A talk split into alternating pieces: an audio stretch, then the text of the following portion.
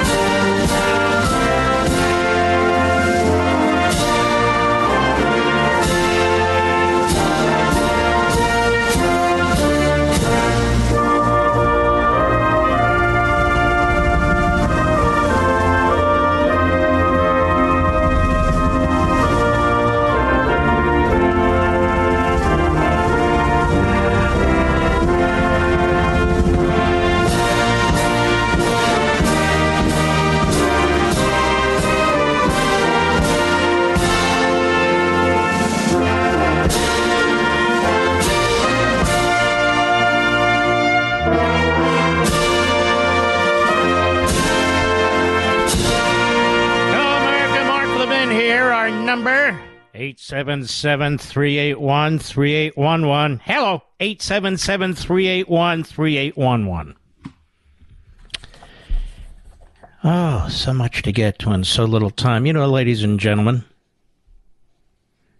former Attorney General William Barr used to be hated by the media, hated by the Democrats, attacked by the Never Trumpers. And now he's celebrated.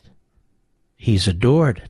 Newspapers today, from one end of the country to the other, saying the same thing, as is typical. He might be the star witness in a criminal trial against Donald Trump. And if you watch the clip of Bill Barr during the questioning in the closed session, away from the public, he was pretty cocky. Oh, he was cussing away, having a good old time, sliding around in his seat. And they wanted more, and he gave them more. And he wanted more yet, they did, and he gave them more yet. I want to read something to you. I want to read something to you that not a single person interviewing Bill Barr about his book has asked him, to my knowledge. I want to read you a letter dated June 9, 2021. June 9, 2021. Almost exactly a year ago. Public record. From the former U.S. Attorney for the Eastern District of Pennsylvania, that would include Philadelphia, William M. McSwain former U.S. Attorney. Dear, and he was seeking President Trump's endorsement for uh, elected office, governor. Dear President Trump, it was my great honor to serve as U.S. Attorney for the Eastern District of Pennsylvania in your administration. You asked me to prioritize public safety, and that is exactly what I did.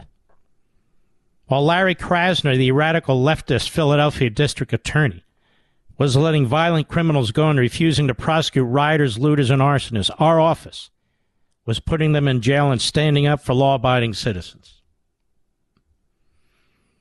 In the spring of 2020, I prosecuted and won an election fraud case against a judge of elections in South Philadelphia.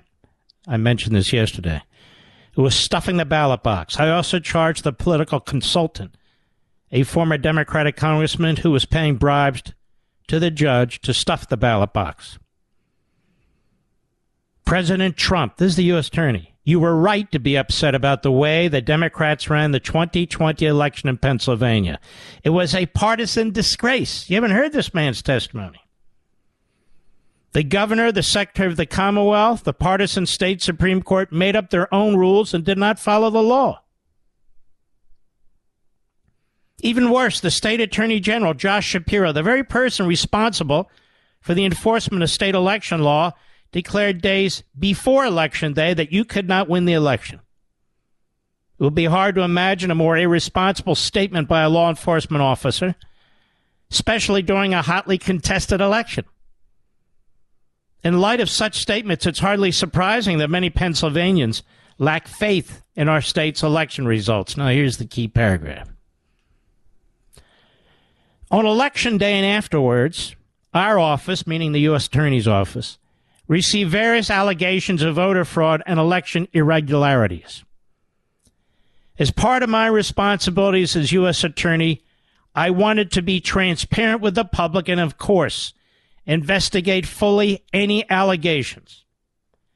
Attorney General Barr, however, instructed me not to make any public statements or put out any press releases regarding possible election ir- irregularities. I was also given a directive to pass along serious allegations to the state attorney general for an investigation, the same state attorney general who had already declared that you could not win. I disagreed with that decision, but those were my orders. As a Marine infantry officer, I was trained to follow the chain of command and to respect the orders of my superiors, even when I disagree with them. Mr. President, he writes, public service is in my blood, and I would like to serve the people of Pennsylvania and restore conservative leadership in our state. And he goes on. Once elected governor, one of my first priorities would be to modernize Pennsylvania's election process and protect the right of all Pennsylvania citizens to cast a legitimate vote. That means no ballot harvesting, undated ballots, unsigned ballots, ballots collected after election day and other legitimate military and overseas uh, other than legitimate overseas military and overseas absent ballots. Obstacles to poll watchers observing the counting of ballots. Different rules in different counties. And of course, no ballot stuffing of the kind I previously prosecuted. It also means responsible voter ID legislation, ensuring people's confidence in elections should be a nonpartisan issue. Ensure we have a responsibility to make it easy to vote, but hard, if not impossible, to cheat. That is how we respect the will of the people and how the best and most deserving candidates win. Now, William M. McSwain, former U.S. Attorney, Eastern District of Pennsylvania, as I said, that includes Philadelphia. Bill Barr says he never did this. The former U.S. attorney says, oh, yes, he did. Now, this is why you have opposition. This is why you have contrary witnesses. This is why you have true hearings with both political parties represented. This is why you have depositions with staff lawyers for the Republican Party present as well as the Democrat Party. Bill Barr has said a thousand times he's aware of no systemic fraud. We have a U.S. attorney, formally, who said that he was told to stand down. Quote, Barr instructed me not to make any public statements or put out any press releases regarding possible election irregularities. I wanted to be transparent with the public and, of course, investigate fully any allegations. I was also given a directive to pass along serious allegations to the state attorney general for investigation. The same state attorney general had already declared that you could not win, and by the way, is running for governor. Excuse me, running for uh, I guess it's senator. No, no, governor. Governor, sorry. So here this sits. And Barr is going around doing a Bill Barr narcissist tour. He's showing up on sonogram. He's showing up on airport radar. Been interviewed at Hoover, been interviewed all over cable TV. Nobody's asked him about this. How about Mr. McSwain? Is he a liar?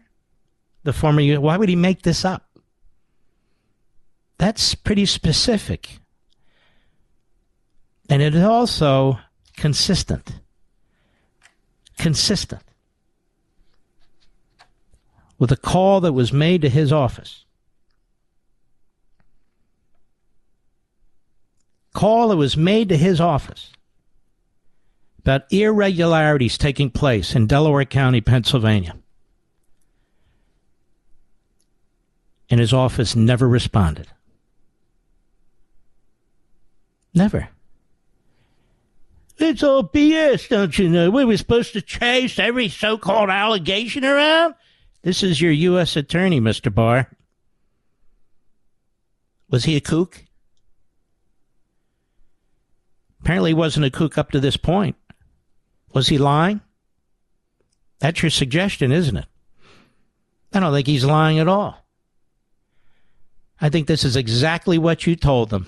You got an issue, send it to the state attorney general. and don't put out any public statements because we don't want to undermine the narrative, you know.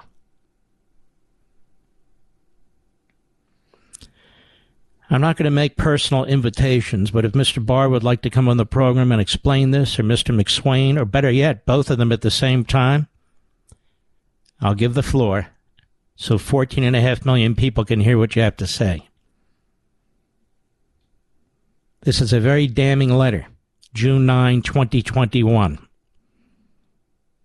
Again, in relevant part, because the propaganda has been thick and constant. On election day and afterwards, the U.S. Attorney. Our office received various allegations of voter fraud and election irregularities. I thought there weren't any.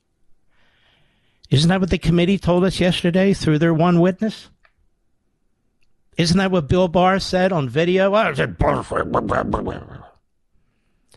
It's part of my responsibilities as U.S. Attorney. I wanted to be transparent with the public and, of course, investigate fully any allegations.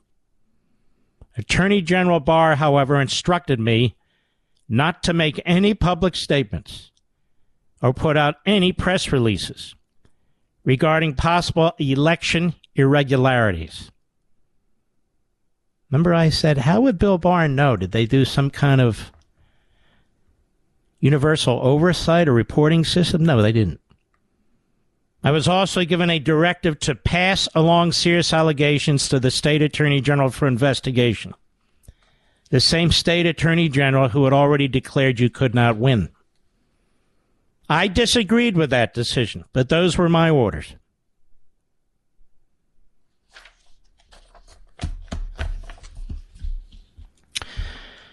But the Stalinist committee, the so called January 6th committee, with every member having to be approved and signed off by Nancy Pelosi, not a single opposition member, not a single opposition witness, and on and on and on. Seems to me this is worthy of pursuit but it won't be pursued. Barr will say it's a lie, and that'll be the end of it. He already has. And apparently that's the end of it. I'll be right back. Mark Levin.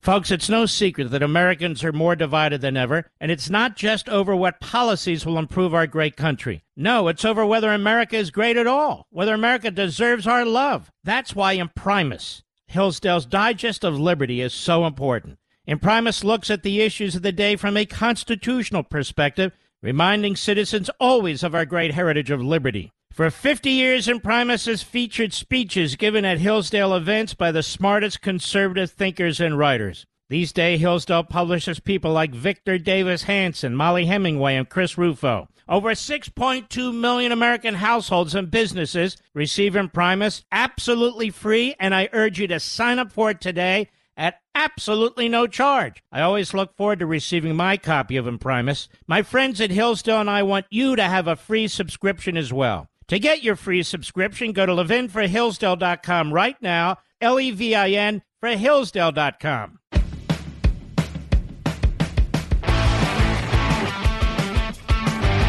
WABC is really kicking butt, by the way. We've got uh, Cats at Night. Then me, of course, Mark Levin show. Then we have Bill O'Reilly and Rita Cosby. Dominic Carter, Frank Morano. The number one evening and overnight shows. Do you see this, Mr. Producer? It's fantastic. All right, here we go. By the way, number one prime time again. I want to thank everybody on Fox. That's pretty much where we are. Number one prime time on Sundays. Now, ladies and gentlemen, we've had some rough campaigns for president in the past, but nobody's been indicted. Nobody. Like the uh, campaigns of John Adams, and particularly John Adams and Jefferson. Does this interest anybody? Campaign of 1796 and the campaign of 800. What do you think, Mr. Producer? From the Miller Center. We only have a few minutes here, but throughout Washington's presidency, Adams, who was the vice president, viewed himself as the heir apparent Indeed, that alone explains his willingness to endure eight years in the vice presidency, writes James Taylor, an office devoid of power. And when Washington, in his farewell address published in September 1796, announced his intention to retire, the nation faced its first contested presidential election. The Federalist members of Congress caucused and nominated John Adams and Thomas Pinckney, a South Carolinian who had soldiered and served President Washington as a diplomat as their choices for president. That's two. The Democratic Republicans in Congress likewise met and named Thomas Jefferson and Aaron Burr of New York, who had served in the Continental Army and the United, as, as United States Senator early in Washington's presidency, as their choices. So each party named two presidential candidates because under the original Constitution before the 12th Amendment, each member of the Electoral College was to cast two ballots for president. The winner of the presidential election was the individual who received the largest number of votes. If it constituted a majority of the votes cast, the person receiving the second largest numbers, whether or not it was a majority, was to be the vice president. In the event that no candidate received a majority of votes or that two candidates tied with a majority of votes, the House of Representatives was to decide the election, with each state, regardless of size, having a single vote. Okay, so the foundation is laid. Stick with me. You'll now learn more history than you ever learned in public school. I'll be right back. Folks, it's no secret that Americans are more divided than ever, and it's not just over what policies will improve our great country. No, it's over whether America is great at all, whether America deserves our love. That's why Imprimis, Hillsdale's Digest of Liberty, is so important. Imprimis looks at the issues of the day from a constitutional perspective, reminding citizens always of our great heritage of liberty. For 50 years, Imprimis has featured speeches given at Hillsdale events by the smartest conservative thinkers and writers. These days, Hillsdale publishes people like Victor Davis Hanson, Mollie Hemingway, and Chris Rufo. Over 6.2 million American households and businesses receive Imprimis absolutely free, and I urge you to sign up for it today at absolutely no charge. I always look forward to receiving my copy of Imprimis. My friends at Hillsdale and I want you to have a free subscription as well. To get your free subscription, go to levinforhillsdale.com right now, L E V I N for Hillsdale.com. This is the Ministry of Truth. The Mark Levin Show. Call in now 877 381 3811. So you have four candidates running for president, two from each party. The one who comes in first is the president. The one who comes in second is the vice president, even if they're from different parties.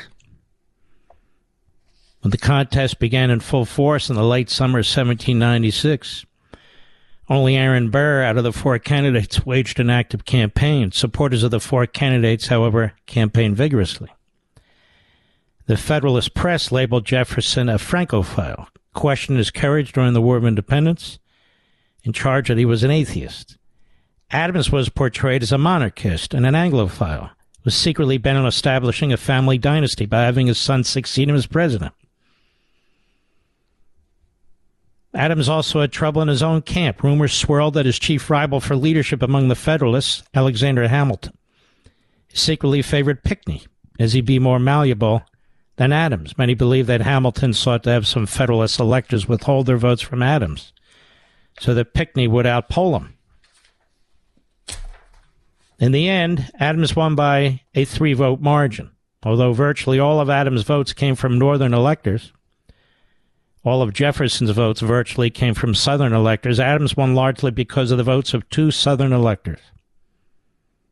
A Virginia elector from a county with a strong tradition of opposition to planter aristocrats voted for Adams, as did an elector from a commercial district in coastal North Carolina. Jefferson received the second largest number of votes, making him the vice president. So the nation would have a president from one party and a vice president from another. Then we have the campaign of 1800. Adams faced a difficult reelection campaign in 1800. The Federalist Party was deeply split over his foreign policy. Many had opposed his decision to send envoys to Paris in 1799, some because they feared it would result in national humiliation for the United States, others because they hoped to maintain the quasi war crisis for partisan ends.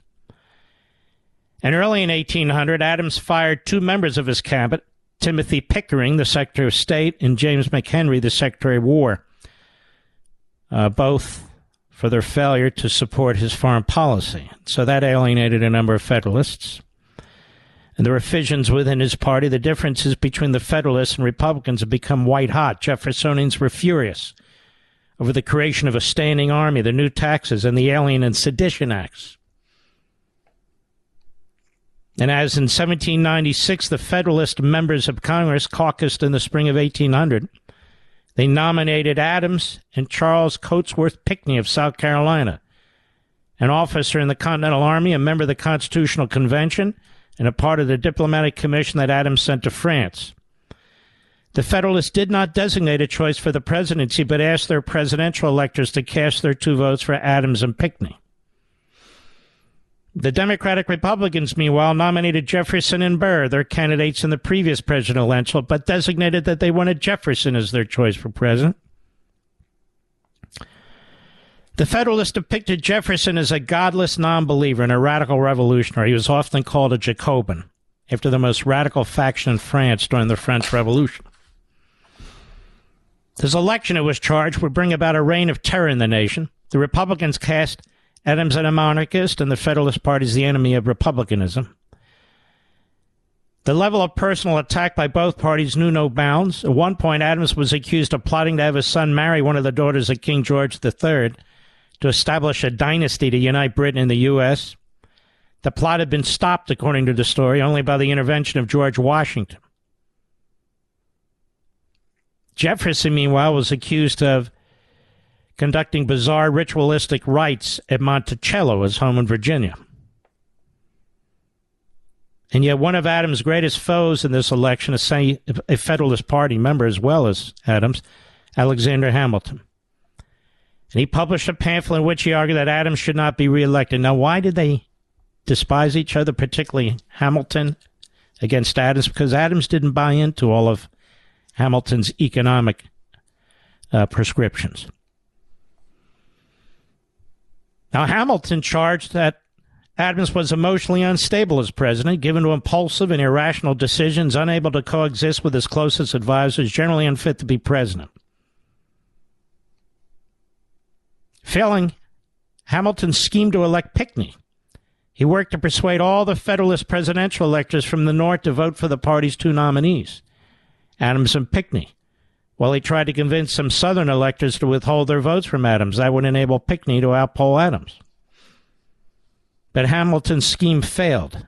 Not only did numerous New England Federalists who were pro Adams withhold their second vote from Pinckney, but the Federalist ticket was outpolled by their Democrat Republican rivals. Pinckney finished fourth in the balloting. Adams stood third in the electoral votes, while Jefferson and Burr tied for first place with 73 votes. And I'll just describe what happened next. Burr decided he wanted to be president. Now remember, any of them could have been. But there was sort of this deal that they would make. And Burr decided, you know what, I want to be president. The nation had divided once again along sectional lines. 86% of Adams' votes were cast by Northerners, three fourths of Jefferson's the South. Public opinion in 1800s, difficult to gauge, only five states, down from seven in 1796 permitted qualified voters to elect the members of the Electoral College. This is what I wanted to get to. Only five states, down from seven in 1796, permitted the qualified voters to elect the members of the Electoral College. State legislatures made the choice in the remaining 11 states. Now I'm going to stop there. No, I'm not saying we want this today. Why did I take the long way around to explain this? Because the way the framers of the Constitution viewed the state legislatures. The state legislatures were where the power was to be when it came to the choosing of electors. Not governors, not secretaries of states, certainly not courts, the state legislatures. And early in our history, early in our history, they would even make the choice on the electors without qualified voters electing members of the Electoral College. So I wanted you to understand this. Now, when we have so called prominent lawyers, professors, former judges, former attorneys general testifying that there was no fraud, this is a very sloppy way to explain things. Very sloppy. And intentionally so. First of all, I told you what the U.S. Attorney wrote from Philadelphia about how they clamped down on him not to say anything and not to do anything. That's what he accuses Barr of doing. Nobody's pursued that in this fantastic investigation to get to the bottom of everything, but putting that aside, put it aside. Put the drop boxes aside, put the signatures aside, put the dating aside. Put the put it all aside. How can you be a former attorney general or a former appellate court judge or a former Justice Department or whatever you are, whether you like Trump or hate Trump, put it aside and not acknowledge the fact that in certain states, like Pennsylvania, the federal constitution was violated. Now, that may not be technically fraud, but it is technically a violation of the federal Constitution. The court recognized that in Bush versus Gore, or if you prefer Gore versus Bush, but you get the point. But this Supreme Court under John Roberts wouldn't do it. Nonetheless, you don't pretend it didn't happen. because it can happen in the future. And by the way, this is one of Trump's points. If we don't get this fixed now, it's never going to be fixed. I'm not a special pleader for anybody. I'm calling the shots here as I see them. I'm explaining to you that the state legislatures, when it came to electors, were considered early in our history as more relevant than even the voters. Because some states chose the electors, period. Again, I'm not a special pleader for that process. I am explaining when you look at the Constitution, you got to figure out what did they mean. You got to look at the context. You got to go back. You got to look at the context. Now let's move up. So in the state Supreme Court in Pennsylvania, 5 to 2 Democrats changed the laws for electing electors for president and vice president in the state as the U.S. attorney said they did, as litigation said they did. And the U.S. Supreme Court refuses to take up the case. So the final decision is by the very state Supreme Court that is violating the federal Constitution. Why is it so difficult to say that when you're before this Stalinist committee of Congress? Why isn't there a video of Bill Barr pointing that out? Or anybody else, to my knowledge? Maybe there is and they're sitting on it. Because that's a fact. That's the truth. We've had very difficult and complicated elections in the past. This isn't the only one. This isn't the only one where parties have attempted to get electors to change. I mean, I haven't even gotten to 1876 yet. I haven't even gotten to that yet. If anybody wants to hear about it after the break, I'll be right back. Mark Levin.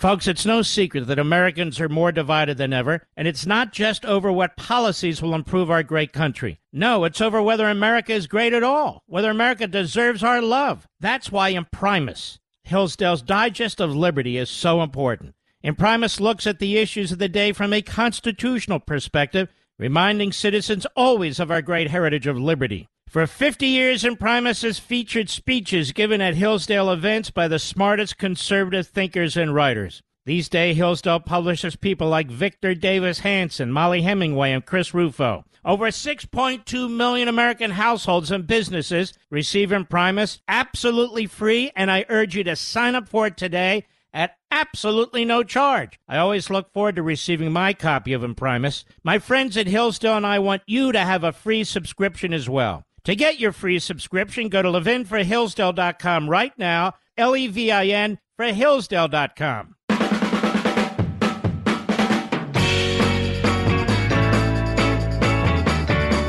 What's the point of all this? These aren't coups. This is nitty gritty political fisticuffs. Where the loser claims to be a winner, and the winner claims to be the winner, and they duke it out using the political process. That's not obstruction.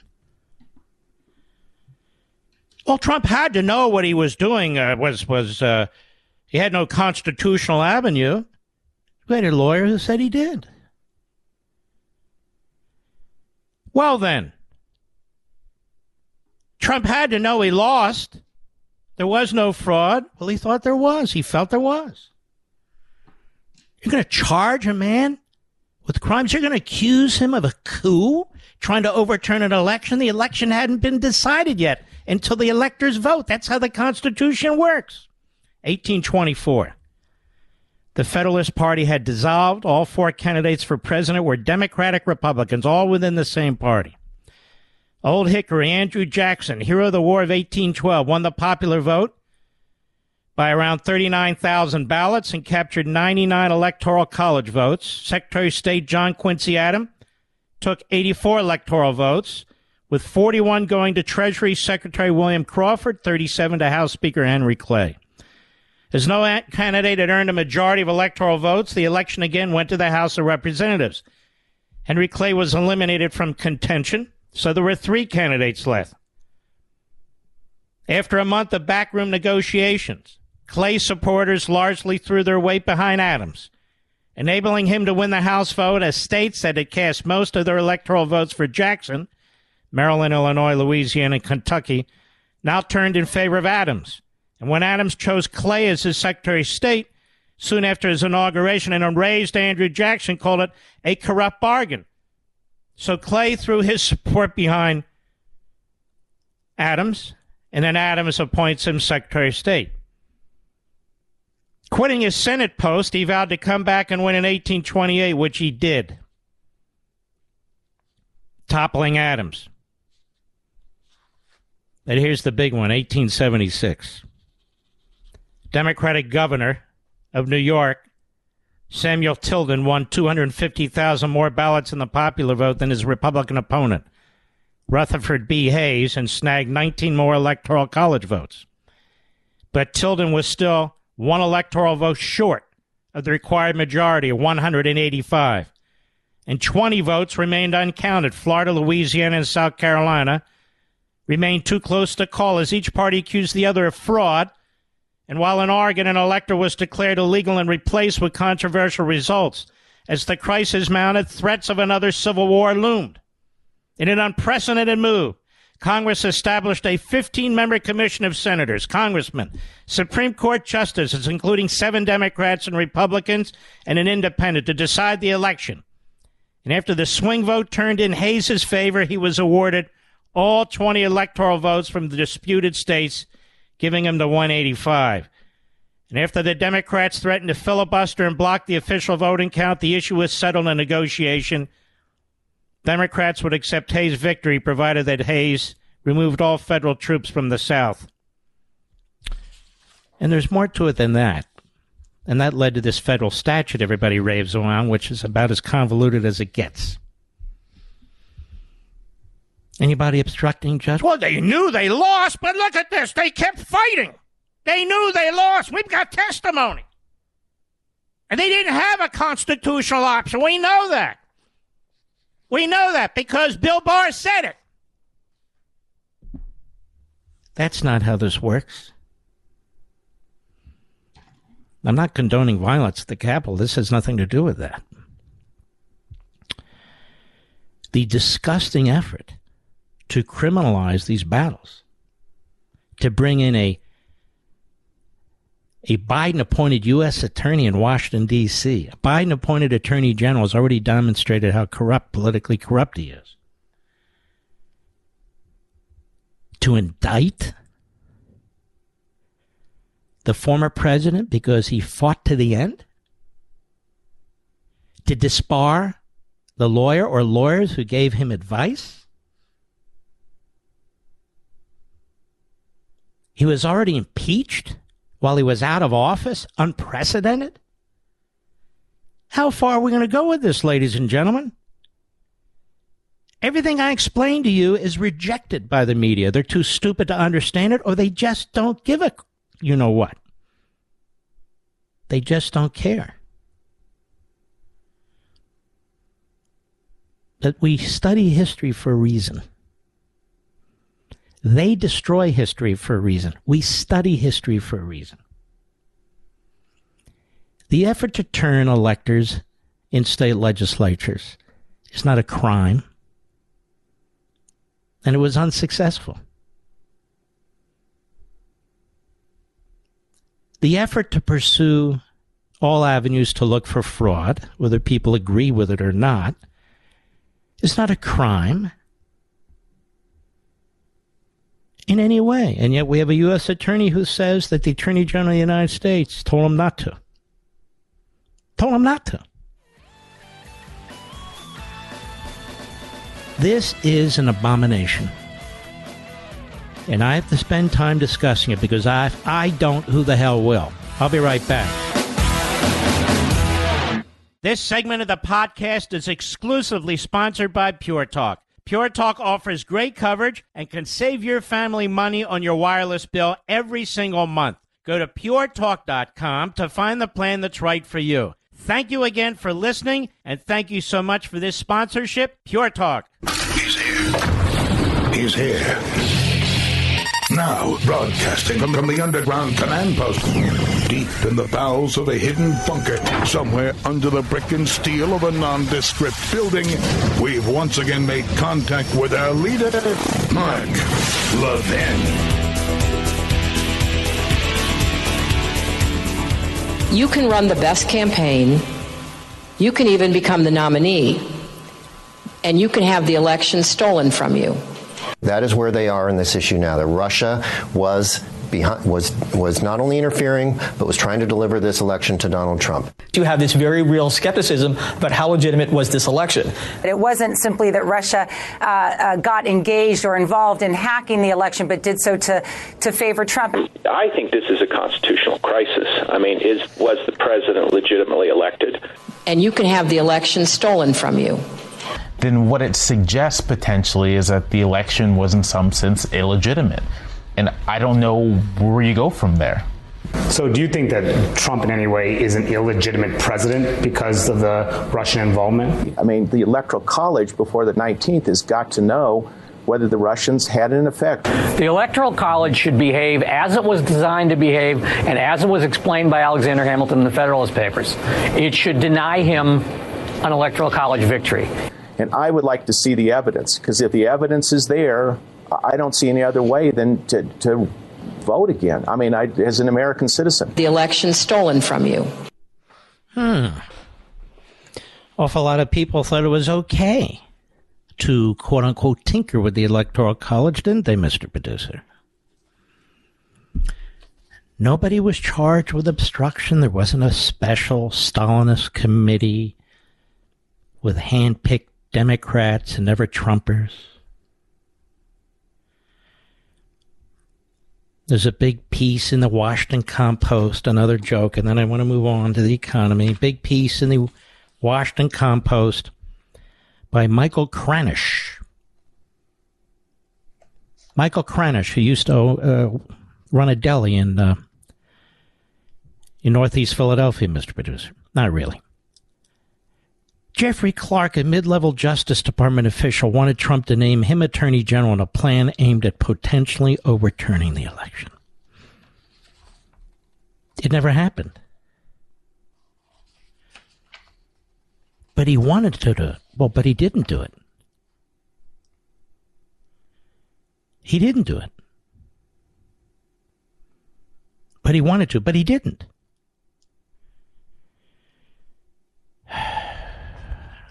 Well, there were letters written. We have to figure out who wrote what and what they meant and what the intention was. And they wanted to install this guy Clark. So they trash Clark. You got to trash Clark. You're going to build up Barr. You got to trash Clark. Oh. Clark wanted to be appointed so he could obstruct the election, the outcome, and have a soft coup, as Adam Kinzinger put it today, without challenge. And Clark, of course, he's nothing more than an environmental lawyer, a lawyer at the firm of Kirkland and Ellis. Clark would soon emerge as someone interested in pursuing Trump's claims. He found a key ally in Representative Scott Perry, one of the earliest proponents of Trump's voter fraud claims. Perry later told radio station WITF that he had worked with Clark on various legislative matters over the previous four years. When Perry called Donoghue in late December, that was the Deputy Attorney General, to complain that the Justice Department hadn't sufficiently investigated the election, he mentioned Clark as someone who could really get in there and do something about it. Oh my God, there's conspiracies everywhere. But it was thoroughly investigated. and everybody was determined to be a lunatic. Remember? The letter from William McSwain, the U.S. Attorney, who had been in Eastern District of Pennsylvania, not an easy district with Philadelphia. Remember what he said to Donald Trump when he wanted Trump's endorsement for governor. On election day and afterwards, our office received various allegations of voter fraud and election irregularities. As part of my responsibilities as U.S. Attorney, I wanted to be transparent with the public and, of course, investigate fully any allegations. Attorney General Barr, however, instructed me not to make any public statements or put out any press releases regarding possible election irregularities. I was also given a directive to pass along serious allegations to the state attorney general for investigation. That's the same state attorney general already declared that you couldn't win. I disagree with that decision, but those were my orders. Wow. And so there were rumblings at the highest levels of the Department of Justice that they needed somebody in place who would dig in and start to look at these things. No! That's a soft coup. No. No, they wouldn't accept the results. In Sheldon Whitehouse, remember that reprobate? Remember him? Yes, Clark was working on behalf of others not yet identified. Had to be.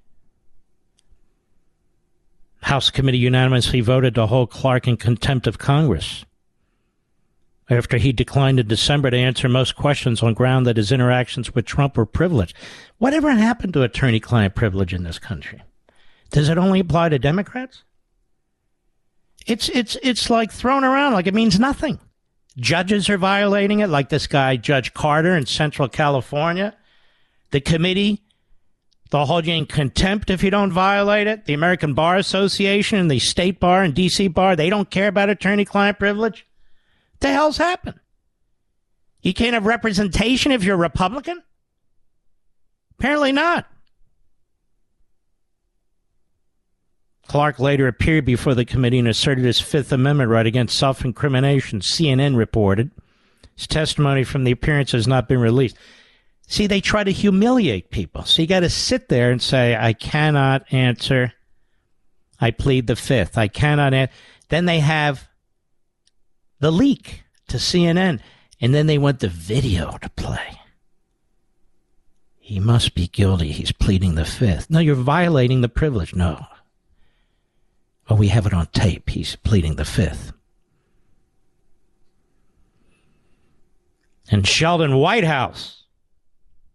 I think he's still part of a club that doesn't accept Jews or blacks, Mr. Producer. But don't worry, he's a Democrat participate in the Judiciary Committee's investigation, said investigators should key on whether Clark was working on behalf of others not yet identified. Certainly could be a s- symptom of a much larger, more coherent plan that has currently been disclosed. Clark does not appear to have elections expertise or experience, which raises the question did he really sit down at his computer and type it out? This is some letter. Who wrote the letter? What letter? Who cares? Who cares? No, no, you don't understand. There's a letter. But the president didn't do anything. No. There's a letter. Gotta get the letter. The letter. This is bigger than we thought. It's big. It's a letter. A letter, letter. I thought you guys were investigating the attack on the Capitol building. No, we want the letter. Gotta get the letter. Yes.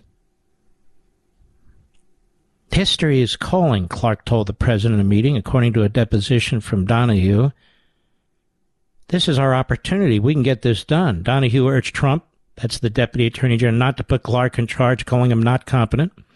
Warning of mass resignations by the Department of Justice officials who became the nation's top law enforcement official.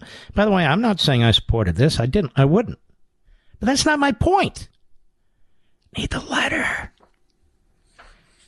Well, the person who knows about the failure to secure the building is Nancy Pelosi. No. Nancy appointed all of us. We're here. to protect her. Don't you understand? Everybody was livid when Clark met with Trump on his own. The acting attorney general, Rosen, was livid. Livid. Clark already made an impression on the president. The next day, Trump told Rosen in a phone call that people are very mad with justice. So what? Trump never did it. He didn't do it.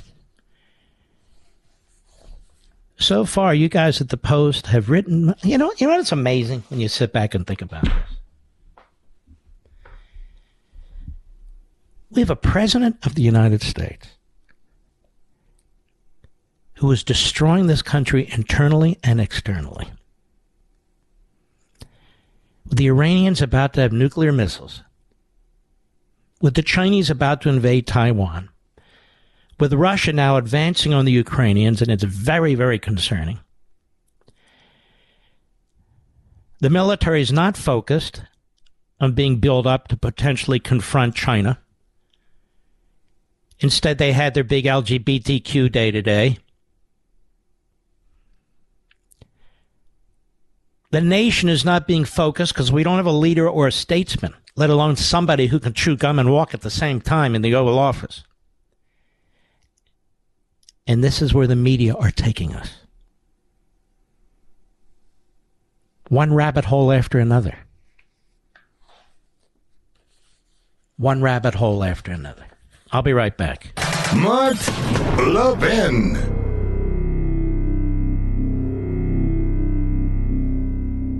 Verizon, AT&T, and T-Mobile are charging you a premium fee every month for data you don't use. Stop paying for things you don't use. Instead of paying $89 a month to your current provider, pay just $20 to Pure Talk for what you actually need. I made the switch, and I'll be honest, I was nervous at first thinking, well, is the coverage really going to be that good? Am I going to drop calls, slow internet? I can tell you firsthand. The 5G service is that good. Switching to Pure Talk was that easy. So listen, don't sit on the fence any longer. You're being ripped off by greedy wireless companies. It's time to take the leap and start saving money every month. Go to puretalk.com, select a plan, then enter promo code Levin Podcast. That's L E V I N Podcast and save 50% off your first month. You can literally be switched over to Pure Talk service in less than 10 minutes. So go to puretalk.com and enter promo code Levin Podcast. You know, big tech thinks they can decide for everyone what's true and what's misinformation.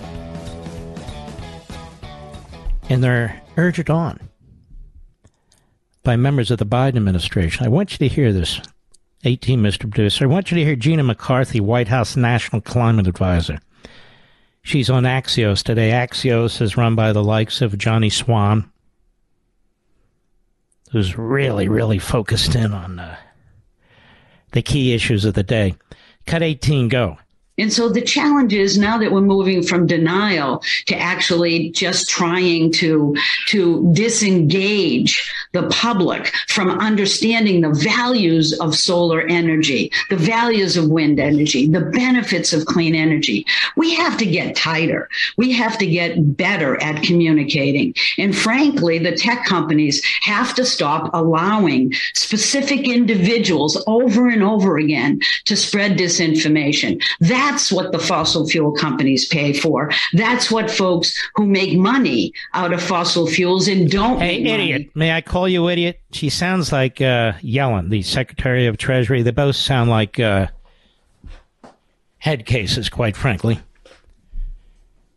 So anybody who raises questions about what you're doing is paid off by the oil industry. You folks out there paying over five dollars a gallon for gasoline, that's regular unleaded. Are you spokesmen and spokeswomen for the oil industry? Is that what's going on here? I mean, you're going to buy all this Marxist claptrap? And what is she talking about? Solar energy. Where do we go to get our solar energy? Well, you got to put the panels on the roof and you got to, where the panels going to come from? Mostly China. And I spent a lot of time last night talking about in the third hour these batteries. What it takes to make these batteries. They're an environmental nightmare. Nightmare. And by the way, ask any firefighter when they catch on fire if they can even put them out. Why can't we have a documentary on batteries in electrical vehicles? Killers.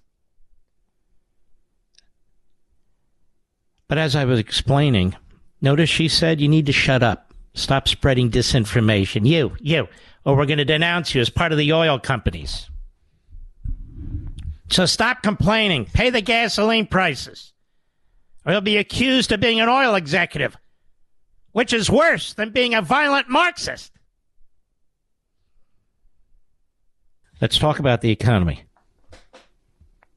Joe Biden takes responsibility for nothing. Then he starts yelling like a lunatic. But he is a lunatic. Let's go. Let's listen to some of this. He was talking to his buddies at the AFL CIO convention in Philadelphia. Well, I'm from Philadelphia. I've got a lot of friends in the AFL CIO, and they despise him. Cut one, go.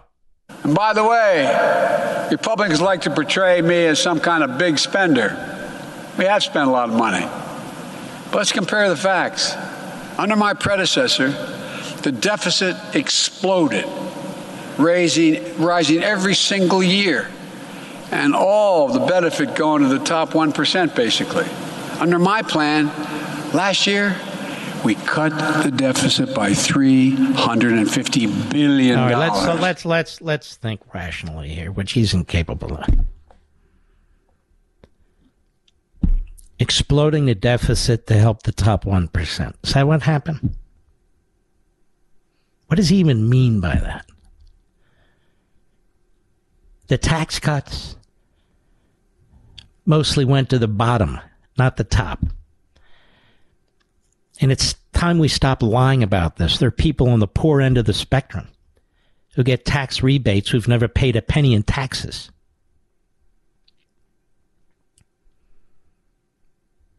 He says we cut the deficit by 350 billion. He didn't cut the deficit by 2 cents. They've had the greatest revenue from we the taxpayers in American history. the greatest revenue from these confiscatory taxes in American history. And then he says, We cut the deficit. Well, you can't spend $3.5 trillion beyond the money you have every single year. If the Build Back Better spending hadn't been blocked, he wouldn't have been cutting the deficit by 350 billion. He would have added to it by 5 to 6 trillion. Look at this nut job who's running this country. But instead they're chasing Trump. We got to get Trump. I'll be right back. Verizon, AT&T, and T-Mobile are charging you a premium fee every month for data you don't use. Stop paying for things you don't use. Instead of paying $89 a month to your current provider, pay just $20 to Pure Talk for what you actually need. I made the switch, and I'll be honest, I was nervous at first thinking, well, is the coverage really going to be that good? Am I going to drop calls, slow internet? I can tell you firsthand. The 5G service is that good. Switching to Pure Talk was that easy. So listen, don't sit on the fence any longer. You're being ripped off by greedy wireless companies. It's time to take the leap and start saving money every month. Go to puretalk.com, select a plan, then enter promo code Levin Podcast. That's L E V I N Podcast and save 50% off your first month. You can literally be switched over to Pure Talk service in less than 10 minutes. So go to puretalk.com and enter promo code Levin Podcast. Mark Levin, America's think tank. And you can call him at 877 381 3811. By the way, the media are on the trail on Ginni Thomas. Every 48 hours, they have a story on the wife of Clarence Thomas. Why? Because they're racists. They don't like this interracial marriage, apparently. Why else? What else explains this? NBC, Ginni Thomas became an anti cult activist after being pulled out of a self help program in the 80s. She said in a video obtained by NBC News, they obtained it. Wow. And several people who knew her then are surprised by her apparent embrace of election conspiracies that originated with QAnon. See how they try to destroy people? Who is Sotomayor's spouse? Do we know, Mr. Producer? Do we even know if she has one? How about Elena Kagan? Is she married? Who's Breyer's wife? Is she still with us? How come we never know about their spouses or boyfriends or girlfriends or what have you? How come we never know? How come we don't know? How come they're not examined like this? What up? Why are they targeting Clarence Thomas? A black man. You see, Judge Jackson is also in an interracial marriage, but we don't talk about that. And she's just so fantastic. Tell us about her husband. No. Don't go there. Don't go there. Well, tell us about her rulings where she was soft on child pornographers. No, don't go there. What are you, white supremacist? Well, no, did she marry a white supremacist? No, no, no. Hey, only certain people can be white supremacists, like Clarence Thomas, and, but he's not what doesn't matter. It's a conservative and they're white supremacists, by definition. So they're going after Ginni Thomas. Well, that's just kind of shocking, isn't it, America? And this piece is written by somebody named Allan Smith and Alex Seitz Wald. I don't even know if that's a male or a female. Am I allowed to ask? I think not. Are you with or without? May I ask? Because it's obviously pertinent to everything. And I don't know their races. May I ask? No, no. Allan Smith and Alex Seitz Wald of NBC News. Two sleazebags. Two sleazebags. Why do they dig into families and they want to know all that? Except, of course, except, of course, when it comes to Nancy Pelosi. They didn't fight for the mugshot of Paul Pelosi. Jesse did. They're not fighting for the video he walked a straight line. We don't know if he was out and about town, if you get my drift, or went to a party and just had a few. We don't know anything, and we're never going to know. Why is it that we know more about Ginni Thomas or more lies about Ginni Thomas than we know the truth about Joe Biden and $30 million that that crooked family and this Manchurian candidate have gotten? Why is that? Maggie and Johnny Swan, what's it, Swan or Swain, whatever the hell his name is. He's a Brit. I can tell he burps, you know, when he speaks. Why is that? Why is it that some women are treated one way and some women are treated another? Like, what do we really know about Michelle Obama? Nothing, and we'll never know anything. Why do they keep persisting with Ginni Thomas? We know why. It's to smear the whole Thomas family as much as they possibly can. Tell me, Anybody know Alex or Allan, the authors here, the so called reporters? Know anything about their childhood or when they were teenagers? Anything? I'm just curious. Because apparently this is. How about the president of NBC News? Better yet, how about the chairman of the board of Comcast? Anybody know anything about him? How about the CEO at the Washington Compost, Fred Ryan? Anything know? Anybody know anything about him? Personal lives, apparently, that's okay.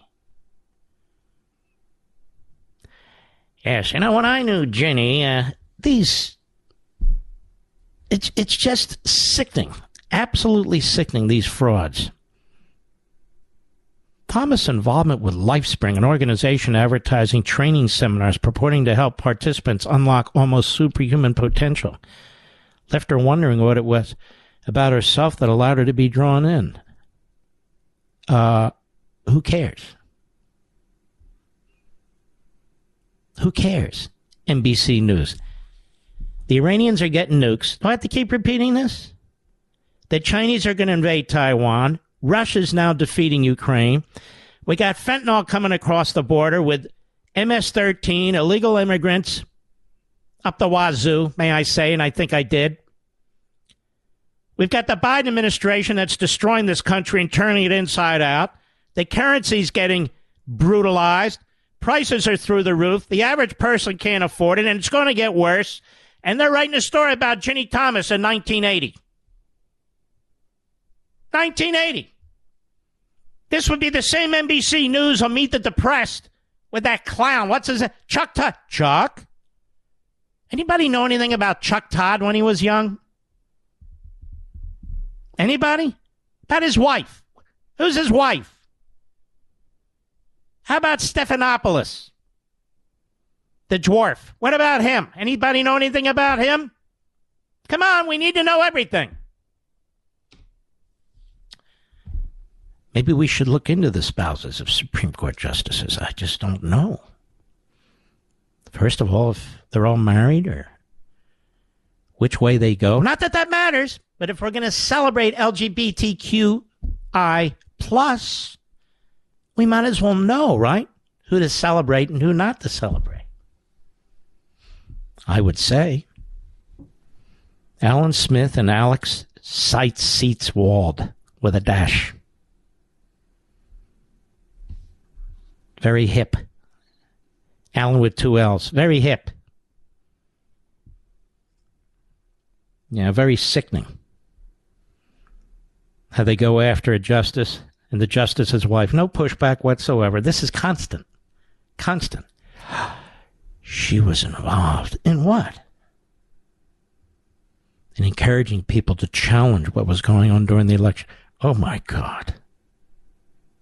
Tell me that's not true. Oh, she was. According to the committee, and when the committee speaks, everybody listens.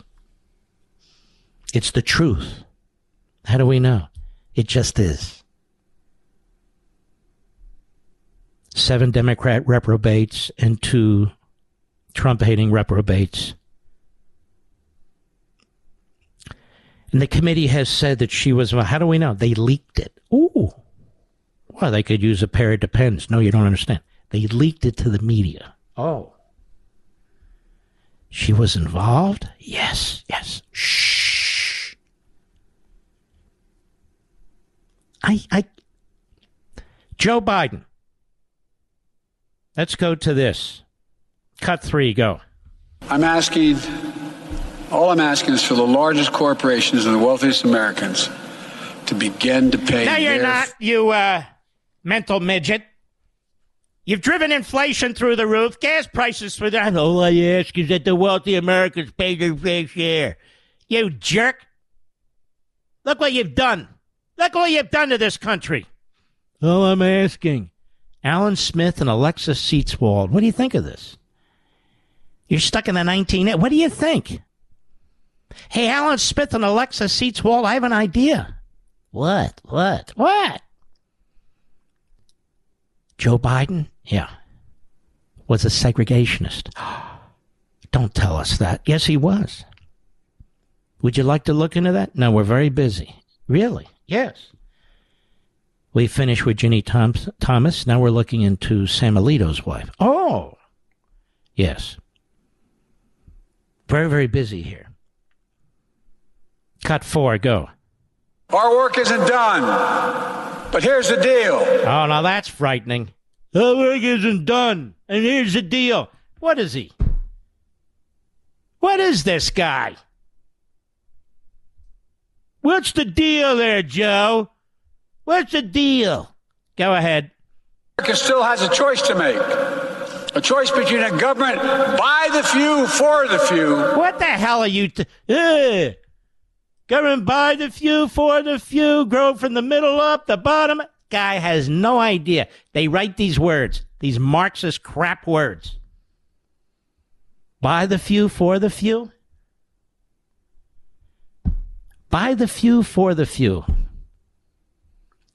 He wants you to believe that it's the rich causing all these problems and Putin causing all these problems and the Republicans. The American people are onto this guy. For his entire life, he's been a low life. That's right. Write it down and regurgitate it. He's been a low life. He was a low life in the Senate.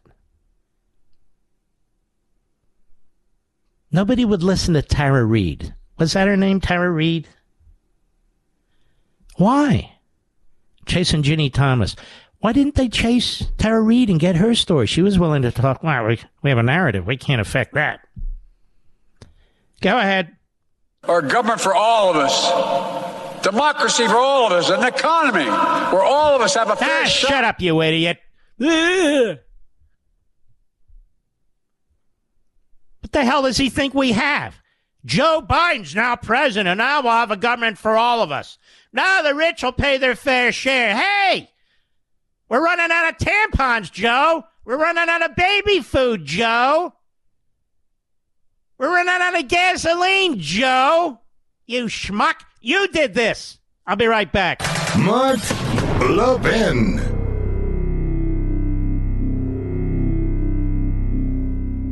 Verizon, AT&T, and T-Mobile are charging you a premium fee every month for data you don't use. Stop paying for things you don't use. Instead of paying $89 a month to your current provider, pay just $20 to Pure Talk for what you actually need. I made the switch, and I'll be honest, I was nervous at first thinking, well, is the coverage really going to be that good? Am I going to drop calls, slow internet? I can tell you firsthand.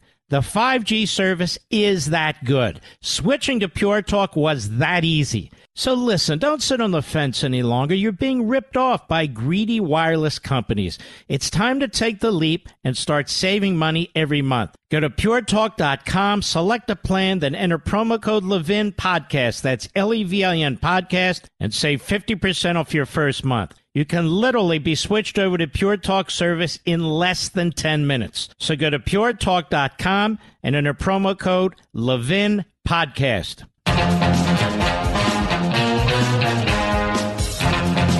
You know who's sharp?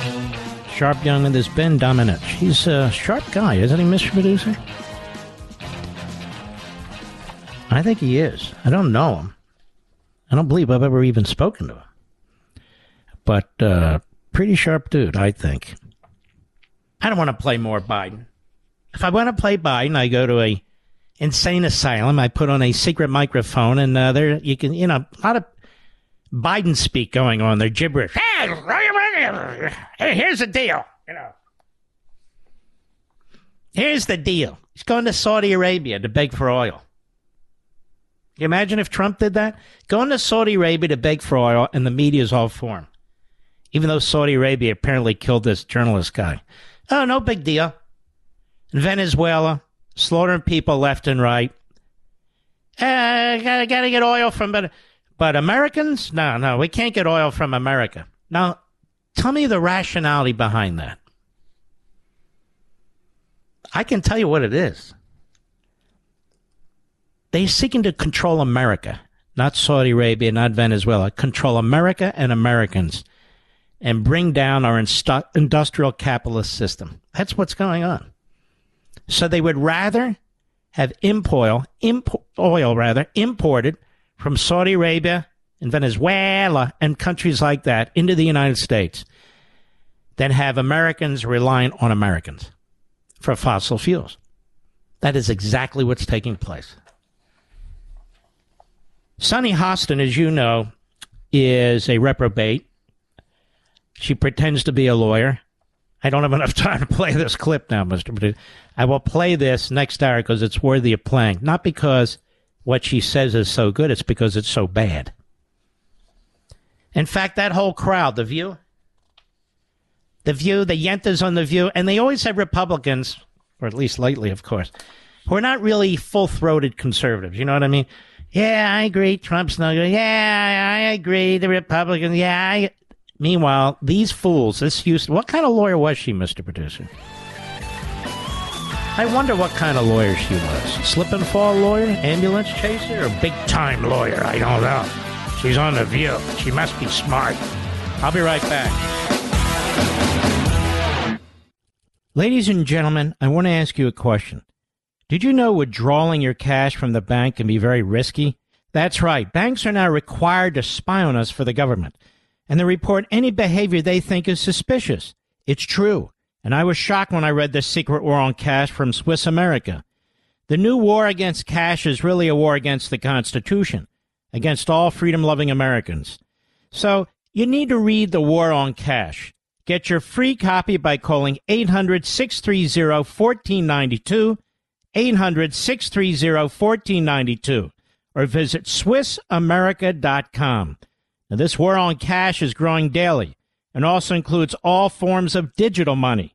Please get and read The Secret War on Cash free to my listeners by calling now 800 630 1492, 800 630 1492, or visit SwissAmerica.com. He's here. He's here. Now, broadcasting from, from the underground command post, deep in the bowels of a hidden bunker, somewhere under the brick and steel of a nondescript building, we've once again made contact with our leader, Mark Levin. Hello, America. Mark Levin here. Our number, 877-381-3811, 877-381-3811. I hope you saw our Fox show on Sunday. It was number one prime time again. And we had our buddy Pete Hegseth on the program. And uh, Pete is a hero. He's a combat vet. He's still fighting for Americans' freedom. And he and his co author have written a fabulous book, Battle for the American Mind Uprooting a Century of Miseducation. Now, you've been hearing about it all day. You heard about it on Sunday. And I want to encourage you to go to uh, Amazon.com, where you can order it right now, or any major bookstore. The reason you're hearing about it is because it's so vital. Pete Hegseth, how are you? I'm doing great, Mark. Thanks so much for having me. It's a pleasure. You getting worn out yet? you never, you know, you you and I are cause guys. This is what we live to do to try to spread yeah. the word. So I'm just humbled to have the opportunity to be on with you and your great listeners. So you wrote this book. Um, when did you start this book? Was there a specific thing that motivated you? Had it been in your mind for years? Was it the CRT stuff with the virus? What was it exactly? Mark, uh, honestly, it had been on my mind and on my heart for years. You know, as someone who read what you've written uh, across from Amer- uh, from Americanism to uh, to uh, American Marxism, understanding the depth of what the left had done in our culture, in our politics, I still had this itching sense that, like you did with American Marxism, it's all deeper, and specifically in the education system. For some reason, I've always been interested in that. And it was actually the beginning of 2020, before COVID, that I was introduced through a wonderful family in North Carolina during a Fox and Friends segment to David Goodwin, who runs the Association of Classical Christian Schools. He was doing research about the roots of the progressive takeover, why and how they did it over a hundred years ago. And I was fascinated by it. And I was asking questions, and we were going back and forth. And he didn't he didn't know as much about the modern manifestation. And it just became clear between the two of us we should work together. We didn't know each other at all.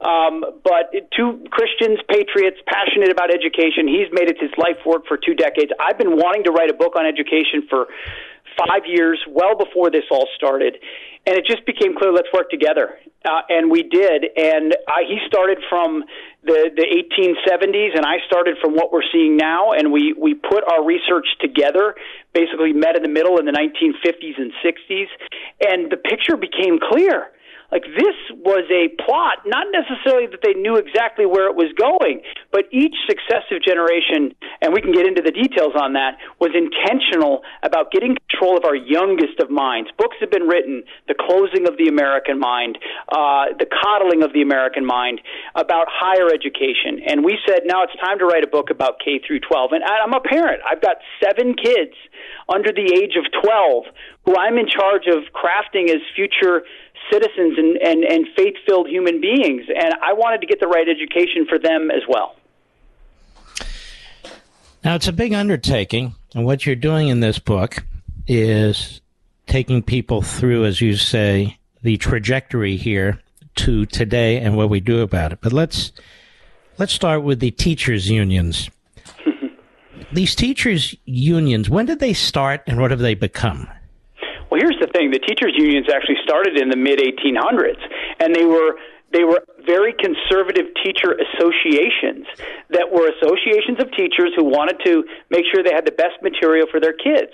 And they and they, what was the main source for their material? The classics, and the Bible. Scripture was what they used as the baseline for education. That was still the case in the early 1900s, the, the beginning of the 20th century, all the way to the 30s and 40s and even 50s. There were pamphlets being passed out by teachers' associations. Then the public sector union movement started, uh, which was which was enabled by uh, President Kennedy and and ultimately uh, enshrined. And the public sector union movement basically took the labor movement took over these teachers associations.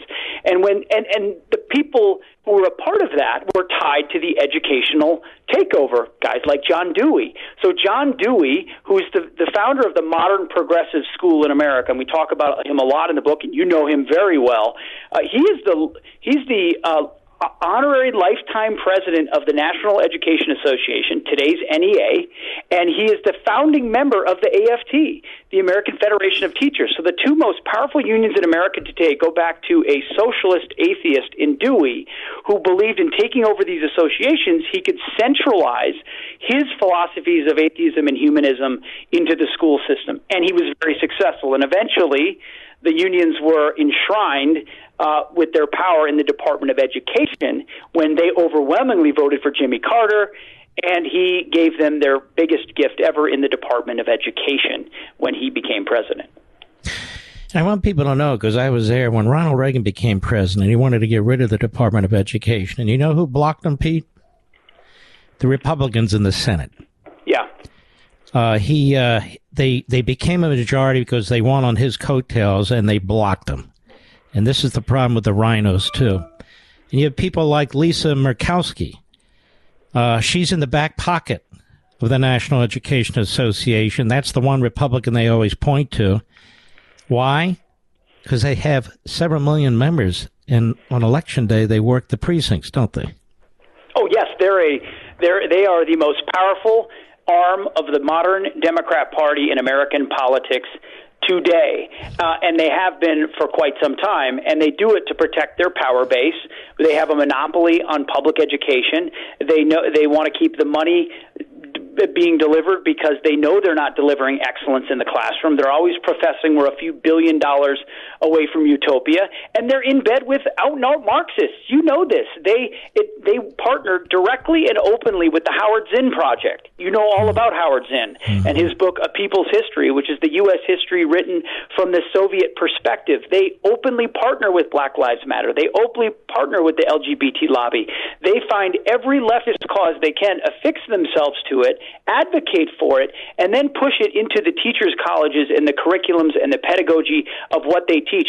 And in order to maintain that grip, they give more, millions and millions of dollars every election cycle, mostly to Democrats, but also to RINOs who will protect that power base. And that's how they ensure things, common sense things like school choice uh, and vouchers never happen. And they also tried to outlaw homeschooling and other forms of private and Christian schooling throughout their history as well. Now, in addition to schools pushing God out of the classroom and prayer and everything related to it, same thing with the public square. Why is this necessary? Dewey and the others, the progressives, which are really the uh, the progeny of Marx uh, mm-hmm. in in the late 1800s, early 1900s. Why is it necessary to clear the decks like that? Uh, they had societal control in the mind, and they needed allegiance to the state as opposed to an allegiance to a higher power and the Judeo-Christian Western tradition. It, uh, does come down to an understanding of the human condition, of our sinful nation, nature, of our flawed nature, of our fallen nature.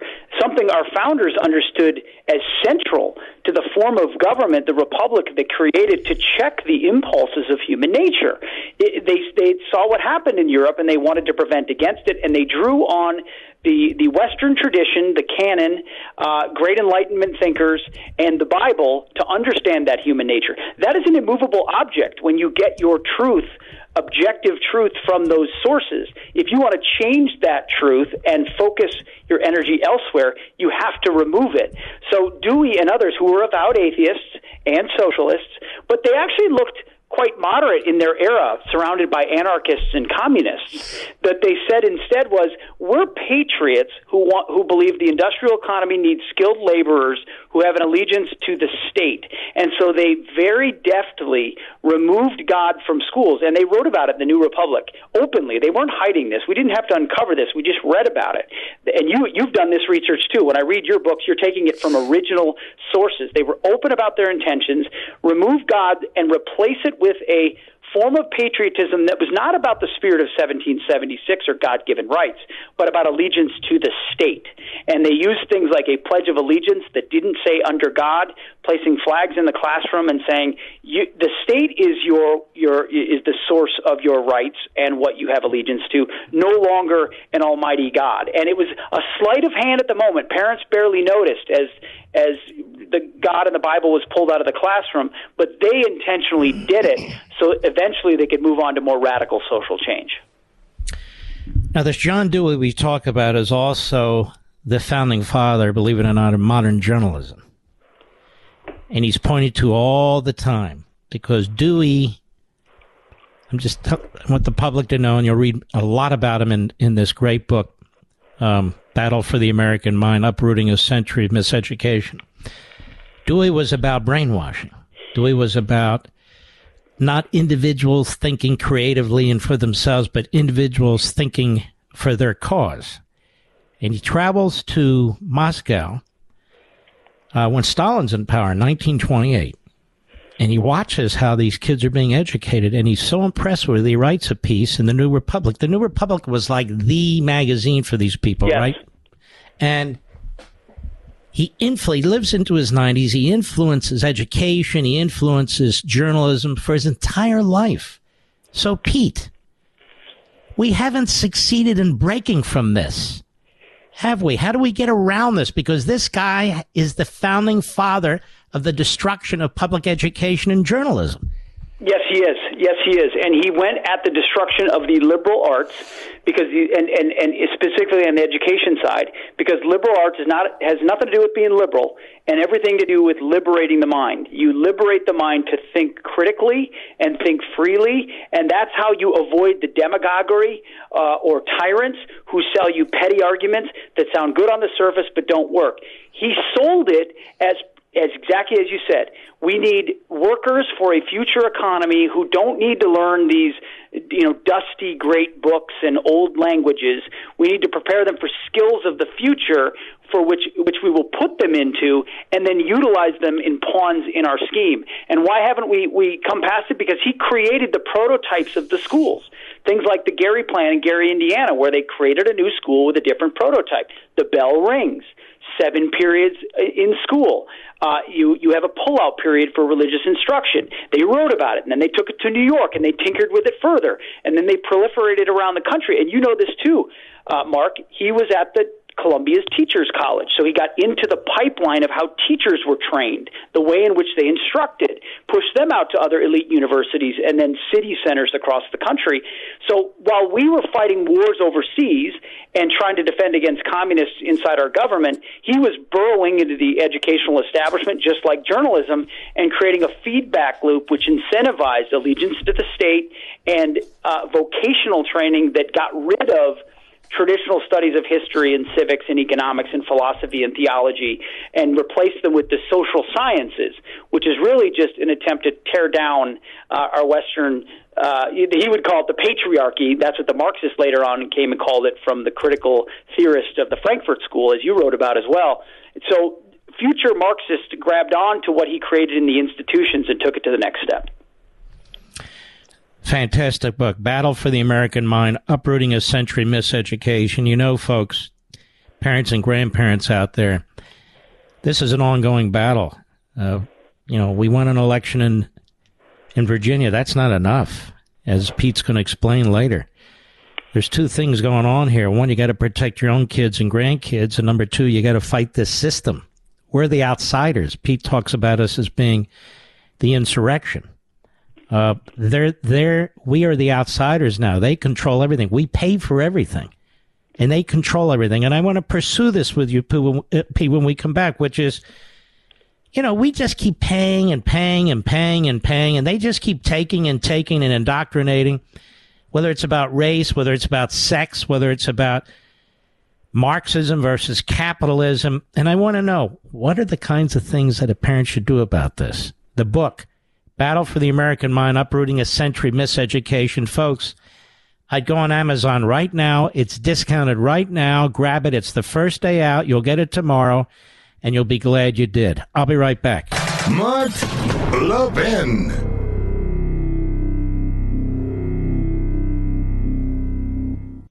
Did you know Fast Growing Trees is the biggest online nursery in America with more than 10,000 different kinds of plants and over 2 million happy customers in the U.S.? They have everything you could possibly want, like fruit trees, palm trees, evergreens, houseplants, much, much more. Whatever you're interested in, they have it for you. Find the perfect fit for your climate and space. Fast Growing Trees makes it easy to order online, and your plants are shipped directly to your door in one to two days. And along with their 30 day Alive and Thrive guarantee, they offer free plant consultation forever. My wife Julie and I decided it was time to add more flowering trees to our landscape, and Fast Growing Tree was a great resource for us. A large selection and no hassle ordering or shipping. This spring they have the best deals online, up to half off on selected plants and other deals. And listeners to our show get an additional 15% off their first purchase when using the code LEVIN at checkout. L E V I N. Now that's an additional 15% off at fastgrowingtrees.com using code LEVIN at checkout. Fastgrowingtrees.com code LEVIN. Offer is valid for a limited time. Terms and conditions may apply. Please visit fastgrowingtrees.com for details.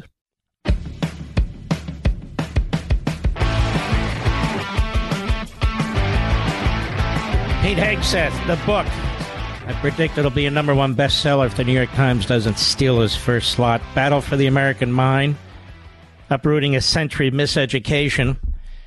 Probably the most thorough book written on this subject that I can recall. And uh, very, very readable, but there's a lot of good information in it. Uh, Pete Hegseth. So I'm a parent, let's say, of a uh, third grader. My yep. kid's being exposed to all kinds of sexuality we don't live in Florida. We live in California. Being exposed to all kinds of sexuality. My kids being called either a victim or a perpetrator. Uh, they're being taught things that go against my faith and my belief system. And I can't afford to pull my kid out and send my kid to private school, whether it's a faith school or another school. And I have to work. What do I do? Well, first of all, you're doing the right thing by recognizing that, and more and more people are waking up to it. So being vigilant is the first task of a parent. Then I would say, uh, if you absolutely have no other alternative, then you better be all over every aspect of your kid to include being willing to show up at the school with your teacher, to the principal, at the school board meeting. Most people don't have time to do that, and understandably so. Mm-hmm. I do think we have to disavow ourselves of the view that we can deprogram our kids over dinner at night or at church on Sunday and hope that that will undo the 40 hours a week that that third grader has with the authority figure in their classroom. That's the scary part. When I was in third grade, eighth grade, even eleventh grade, I was, my family was mostly apolitical. When I when my teacher spoke, I listened. I what they said was gospel, and now these teachers are saying your parents You know, don't listen to them. They're old thinking. Here's how we here's how we think about education now. So deprogramming may work if you're all over it, if you're very proactive, and you might have a kid who can be salt and light in that in that school. But most likely, the groupthink, the social media, the social pressure, the reinforcement at school will overwhelm most children.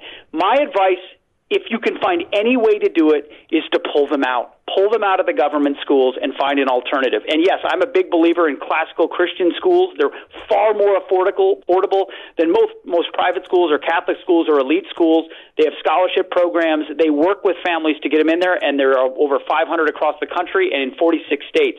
If you can't do that, there are homeschooling options. There are hybrid options. There are online curriculum options. There are some days in school, some days out of school. There are more options today if you are a conservative or a Christian or a patriot to educate your kids. And I would just, this is a challenge to parents because I've had to make the same decisions and sacrifices. What would you not sacrifice to ensure that your kid is as prepared as they can be to be a, uh, a faith filled patriot moving into the next phase of their life. We we can't mm-hmm. outsource and hope that they'll survive. And so I have to take a break. proactive and aggressive. That's Pete Hegseth. We're coming back with Pete. Battle for the American Mind, uprooting a century miseducation. Somebody told me the other day that parents are getting together in neighborhoods who have some kind of life's experience.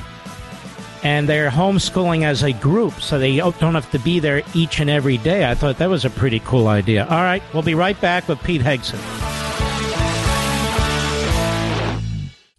Americans meet to defend liberty and defeat tyranny. Call the Mark Levin Show now at 877 381 3811. Pete Hegseth, the book is Battle for the American Mind Uprooting a Century of Miseducation. Pete Hegseth, um, once parents figure out how to raise their children, the most precious thing they have, and you're exactly right, you have to change the way we do things now, unfortunately. You cannot rely on the public schools anymore. In fact, you shouldn't rely on them for anything.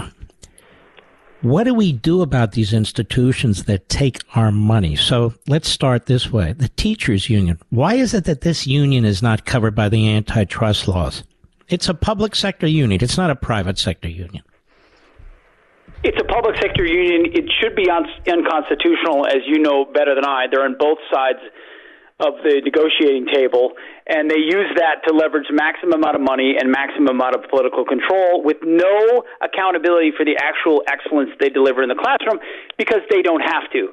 So you talked about our insurgency, and the first part of an insurgency is doing right by your kids in your moment, and then it comes to policymakers. And you talked about Glenn Youngkin conservatives, Republicans, patriots should make education a number one, and we should start by defunding the unions, targeting their political control, going at their unconstitutional control of the system, and then making the argument robustly everywhere we can for universal educational tax credits. Call them vouchers, call them whatever you want.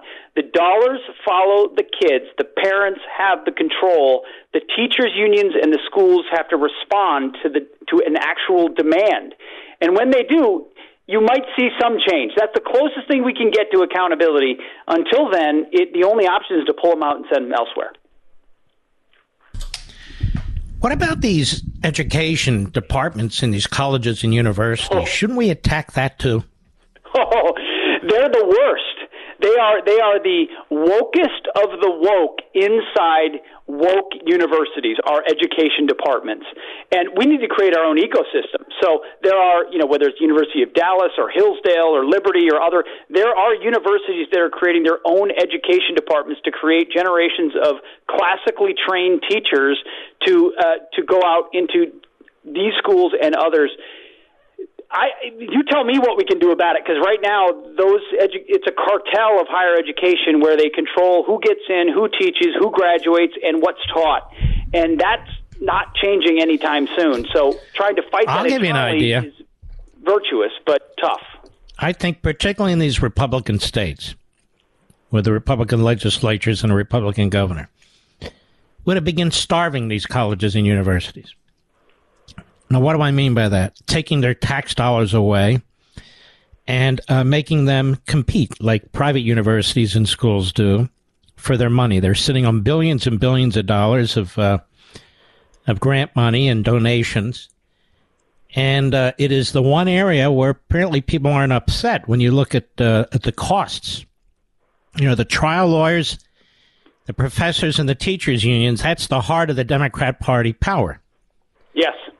And so, when Republicans are in power, they should go after it. Oversight, audits. They should go after it. Uh, slashing funds to, to these institutions because they're indoctrination mills. You know, the Soviet Union didn't die. They're alive and well in our uh, education departments and journalism departments and so forth. And that's where all these people come from, right? That's exactly right. We should take a lesson from Ron DeSantis in Florida, who's taken on some of these in- institutions.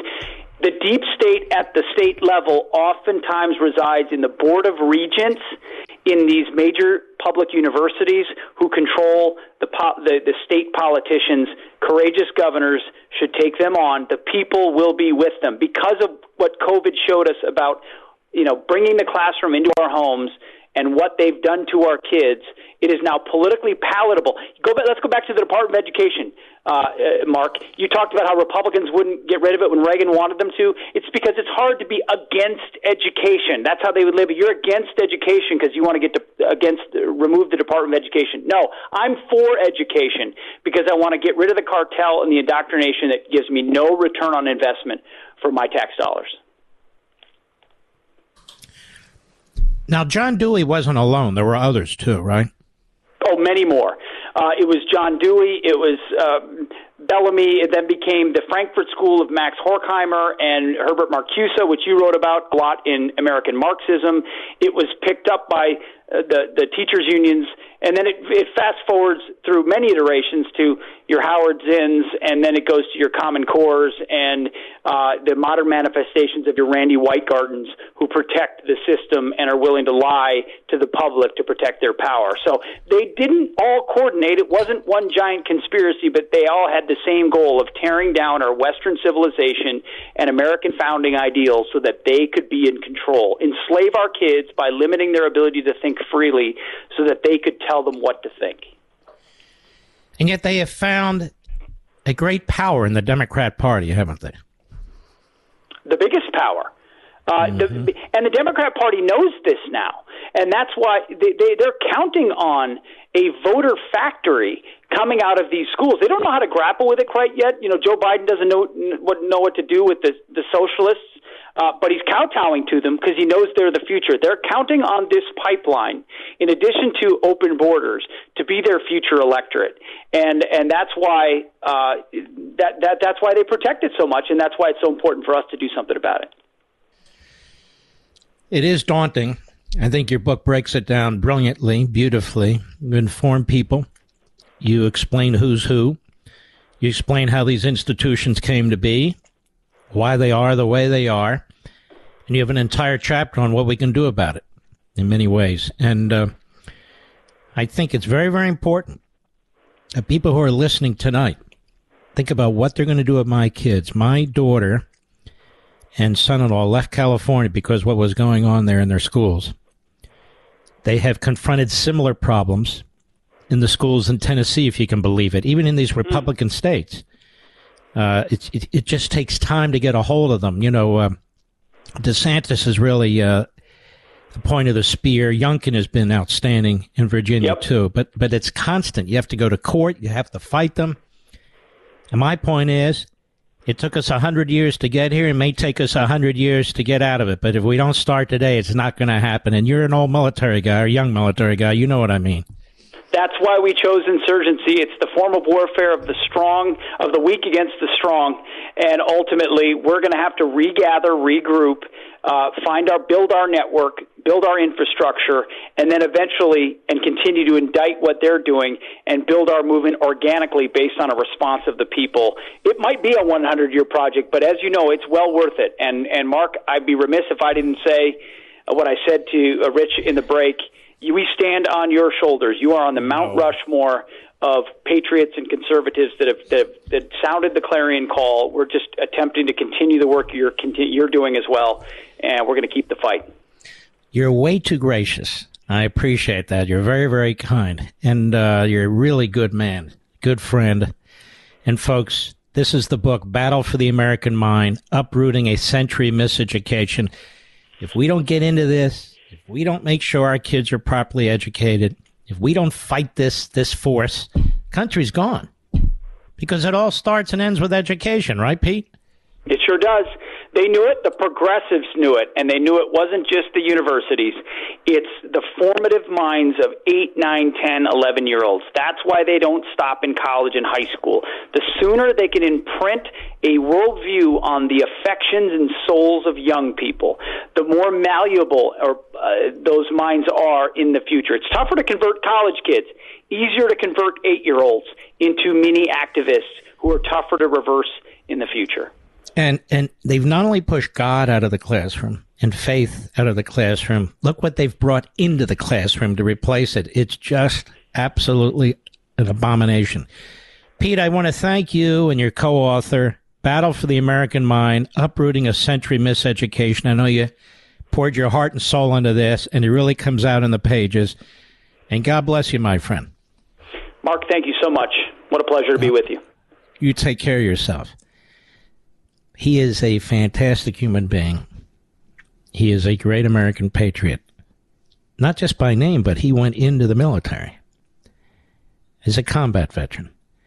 And he came out and he's fighting now. And, and you know, he's very entertaining. You watch him on Fox and so forth. Just really a nice man. He, there's nothing, he's, he's unaffected by his popularity and so forth. And uh, he treats people like human beings, like we all should, and I try as well. But this is really a stellar book. Battle for the American Mind, Uprooting a Century Miseducation. I encourage you, if you can, to get it. We'll be right back. Mark Levin.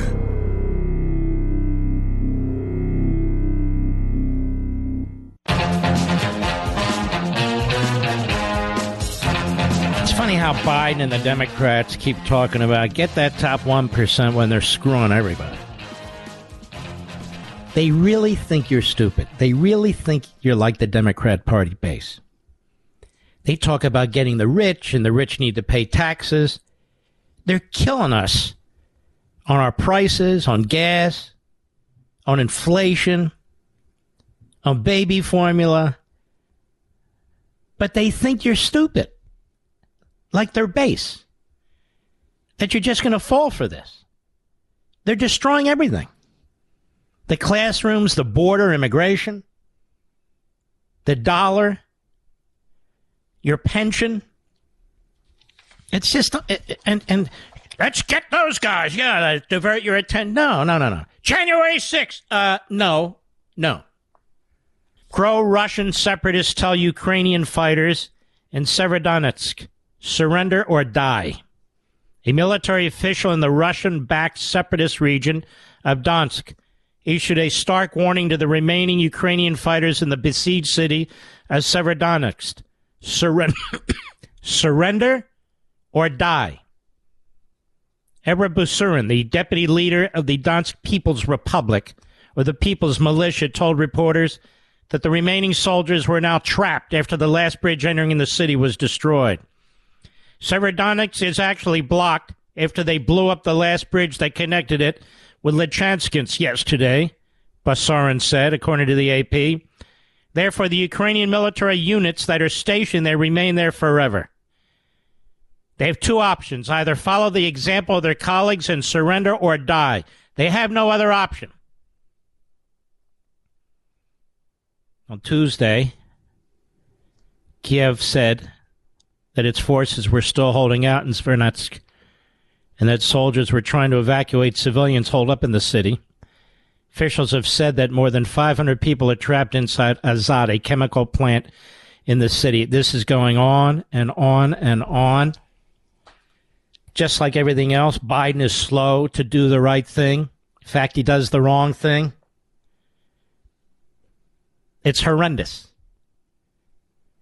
What's going on here? This is why you do not hear, again, day after day, I tell you this.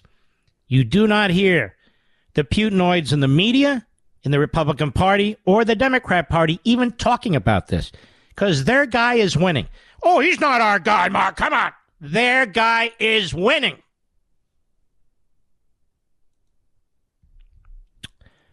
It's a bad thing when you watch what's happening to these people. All right. We're trying to find out what's going on in a few of these primary contests that are going on here because they are going on. And uh, there are some interesting ones. The House race in the Republican primary between Nancy Mace, the incumbent, and Arrington, the Trump supported challenger, is too close to call with 21% of the vote in, 54 to 44%. I'm looking elsewhere. Here you go. There is a member of the House Republican by the name of Rice, Tom Rice, in the 7th District in South Carolina, who voted to impeach Trump and voted for the January 6th committee. 36% of the vote in. The incumbent Rice is losing to the insurgent Fry, who's backed by Trump, 46 to 25%, with 36% of the vote and That's all I have right now. There's some interesting races elsewhere. Excuse. I'm sneezing to the truth, excuse me. Like in Nevada. I hope our man Adam Laxalt pulls it off. We shall see. Uh, let's see here. In the Democrat side, they never really have a contest. Like uh, James Clyburn is challenged um, by somebody named Addison. He's got like 90% of the vote in the Democrat primary, you know.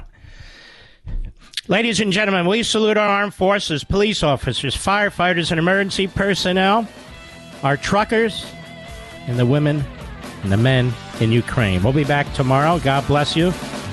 See you then.